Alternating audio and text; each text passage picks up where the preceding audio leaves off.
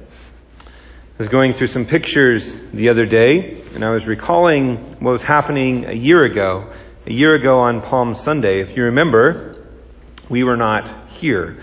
Uh, we were at home, and uh, we actually on Palm Sunday were able to have mass in the parking lot at Kennedy. Father Ryan and I created a way that that we were able to do that, and so it was a very different time a year ago than what we are than where we are at today.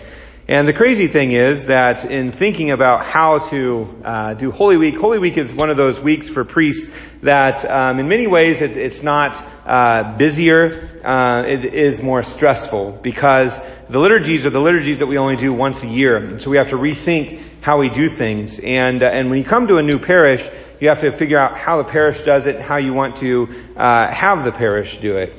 And uh, since we didn't have Holy Week in the parish last year, this technically is my first Holy Week uh, here in Hays with a congregation, and so it's a little bit more stressful uh, for those for those reasons. But uh, always a beautiful and wonderful week, uh, even even in the midst of all of that. And our job as priests is to help you to walk through Holy Week and to help you to pray through this Holy Week.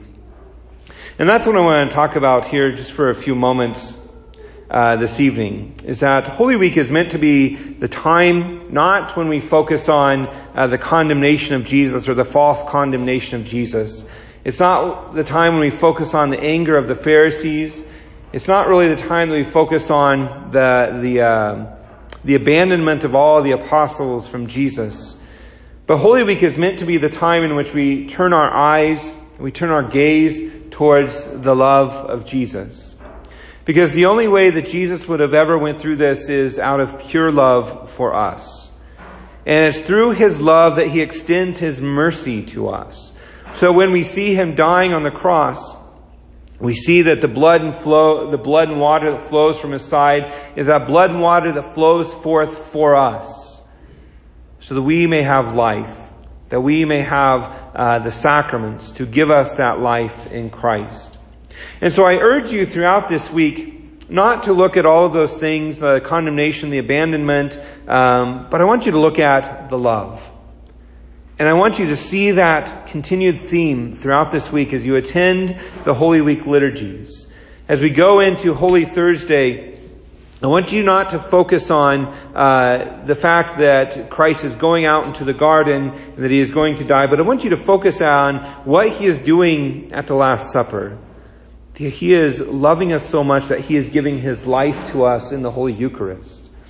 When we come on Good Friday, it's not looking at how the Pharisees has condemned Him to death or the Romans have condemned Him to death, but it's a look at how Jesus willingly accepts this condemnation, knowing that there isn't a word that He can say that's going to change their minds from sending Him to their death, sending them, sending Him to His own death, that He freely enters into this death for us.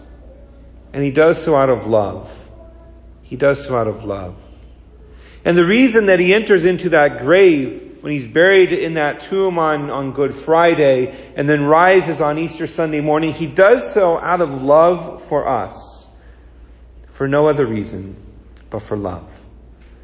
And so when we enter into these mysteries, when we enter into these liturgies this week, look, look for the love of Jesus and prepare your hearts to receive that love. Prepare your hearts to receive all that Jesus wants to give us. I want you to imagine for a moment as we read that first gospel this evening from the back of the chapel this evening, the gospel of Jesus entering into Jerusalem. I want you to close your eyes and imagine for a second where your heart is. Is your heart open to receiving Jesus? Is your heart prepared to receive Jesus? Are you able to lay down your cloak at the feet of Jesus, at the feet of the donkey as the donkey passes by? Are you able to cry out, Hosanna to the Son of David? Blessed are you who comes in the name of the Lord. Are you able to lay down your palms? In reality, are you able to lay down your burdens, your fears? Are you willing to humble yourself in your sins and go back to confession? Are you willing to lay down that unforgiveness or that, that grief that you may be experiencing? that resentment that you may be holding in your heart, are you willing to lay that down for Jesus to enter in? The more that we hold on to all of these human, these human things, the more that Jesus can't enter in. The more that we close ourselves off and harden our hearts to His love and to His mercy. The only way that we can allow Him in is by letting those go. And so when we go into these liturgies this week, open your hands in prayer. Maybe even sit in your seat, come to the liturgies a little bit early and just to meditate upon the scriptures. Think about the scriptures and open your hands before Jesus and just say, I give you all. And I welcome you in. I give you all and I welcome you in. Allow your heart to be transformed by these mysteries don't let them just be another ritual that we enter into this week. Allow your heart to be transformed.